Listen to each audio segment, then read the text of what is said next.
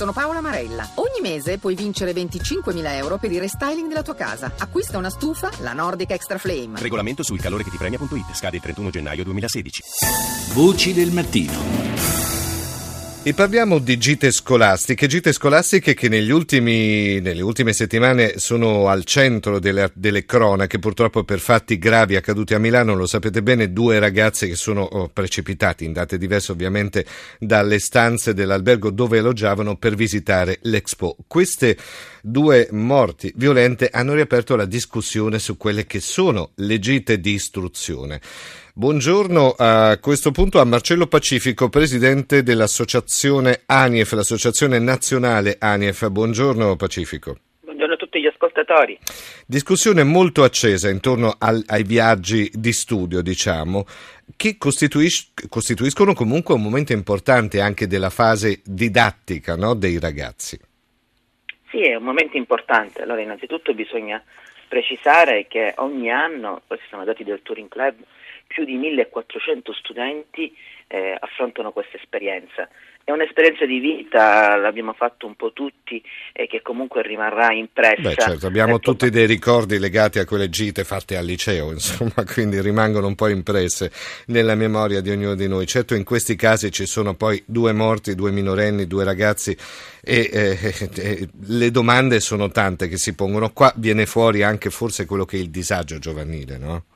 Sicuramente, basti pensare che i nostri studenti non è che eh, fanno purtroppo un'inchiesta per esempio di scuola.net eh, su un'intervista a 1500 studenti, due su cinque hanno dichiarato che la notte fuggono dall'albergo, uno su quattro che si ubriaca, uno su dieci che si droga. Sì. E, e, questo non riguarda solo il viaggio di istruzione, cioè il viaggio di istruzione è un momento della vita scolastica, vuol dire che questi studenti nella vita eh, quotidiana uh, usano divertirsi eh, questo tipo di sballo e che è su questo che sì. dobbiamo intervenire dal punto di vista educativo. Insomma, Però, la gita dovrebbe essere una lezione in esterna davanti a quelli che sono, non so, i monumenti storici che abbiamo studiato su un libro, poi andiamo a vederlo dal vivo, cerchiamo di capire che cos'è quel monumento. Intanto però, lo dicevamo, questa discussione ha portato alcuni a dire le gite di istruzione a cosa servono, meglio abolirle. Eh, io eh, insieme a lei adesso Pacifico vorrei sentire l'intervista che abbiamo realizzato poco fa, prima di andare in onda perché non riuscivamo ad averlo in diretta, con il professor Giorgio Lembado che è presidente dell'Associazione Nazionale dei Presidi. Sentiamo. Buongiorno. Lei in una sua intervista, rilasciata anche a un quotidiano prestigioso come La Repubblica, ha detto che i viaggi di istruzione andrebbero aboliti perché? Per quale motivo, professore? Presupposto è questo. A me pare che i viaggi di istruzione abbiano perso molto della valenza originaria, e cioè non abbiano più quegli obiettivi formativi, educativi, didattici per i quali eh, eh, avrebbero dovuto essere fin, da, fin dall'inizio eh, organizzati e programmati nell'ambito dell'attività scolastica. Sono sempre stati, avrebbero dovuto essere, per meglio dire, un modo per fare scuola al di fuori della scuola, come prolungamento dell'attività a livello di eh, contatto, conoscenza eh, con eh, i beni culturali, eh, i siti archeologici artistici e così via. Se invece questi, come pare sempre più frequentemente, siano diventati negli ultimi tempi, negli ultimi mesi e negli ultimi anni, sì, sì solo un luogo di trasgressione senza limiti, uh-huh. e beh, credo che a questo punto mh, tradiscano completamente i loro obiettivi delle origini e quindi vadano sì. fortemente ripensati. Però professore Embado, qua di base non c'è forse anche una cattiva educazione degli studenti stessi? Cioè se non riescono a capire che la gita, come veniva comunemente chiamata, o viaggio di istruzione, e sì, se vogliamo un momento di relax, ma non è che deve essere la trasgressione a tutti i costi, ma è un, un percorso anche di studio. Forse anche qua il, come dire, l'ostacolo, no? non hanno capito l'importanza probabilmente, o forse non gli è stata spiegata bene. O probabilmente hanno delle aspettative diverse, mi faccia dire, nel senso che la scuola, non solo per accontentare le aspettative degli studenti, ma per eh, dar corso ai propri programmi,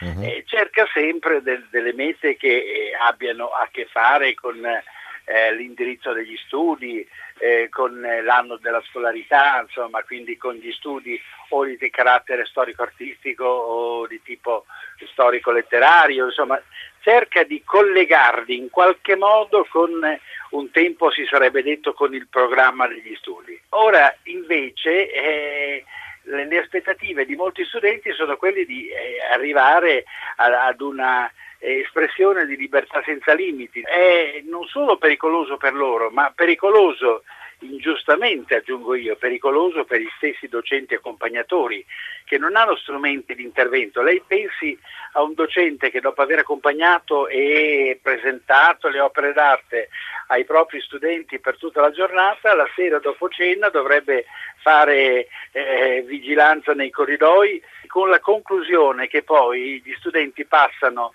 per passare da una stanza all'altra non dai corridoi degli alberghi ma dai cornicioni in facciata e qualcuno di loro cade.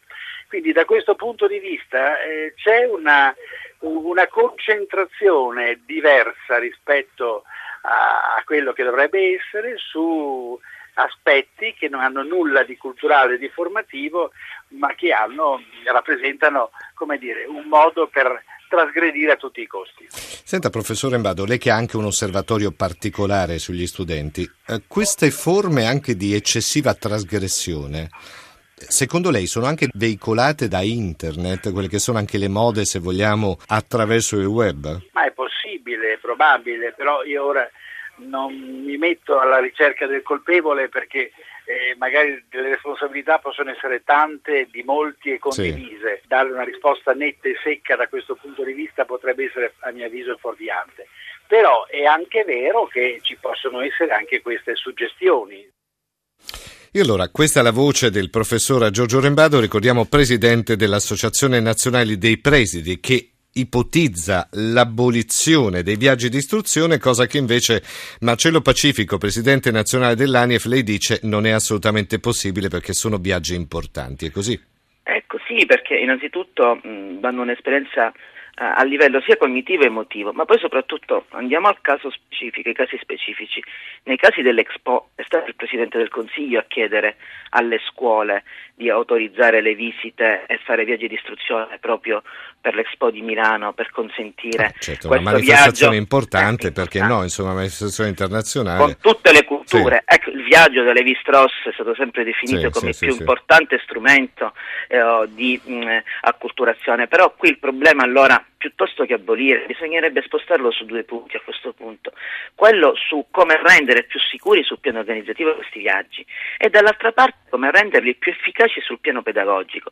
Sul piano pedagogico diciamo la soluzione è anche molto semplice, basta coinvolgere il consiglio di classe, ma io ripeto, mm, insegniamo oh, tantissimi, abbiamo un milione di insegnanti che ogni anno si mettono tutti in gioco e quando si programmano i viaggi di istruzione che non è solo visitare un, mo- un monumento, no, certo, è anche certo. visitare un paese straniero, certo eh, capire meglio eh, la propria esistenza capendo il diverso e anche vedere per esempio manifestazioni teatrali o come nel caso dell'Expo, quindi sono momenti culturali che però vengono messi all'interno del programma del consiglio di classe, quindi gli studenti mm. molto spesso poi sono valutati sulle attività che hanno fatto, con sì. questionari, con interrogazioni, che, con, con valutazioni che riguardano anche l'intera programmazione annuale.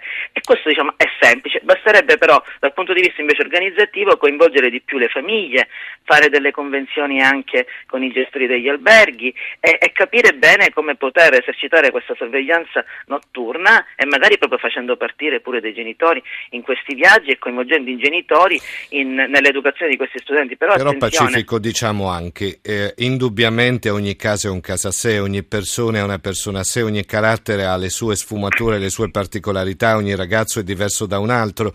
Certo è che è vero che è passato un po' questo messaggio, soprattutto tra i giovanissimi, che poi tutto deve essere eccessivo, tutto deve essere trasgressivo, tutto deve essere amplificato a dismisura.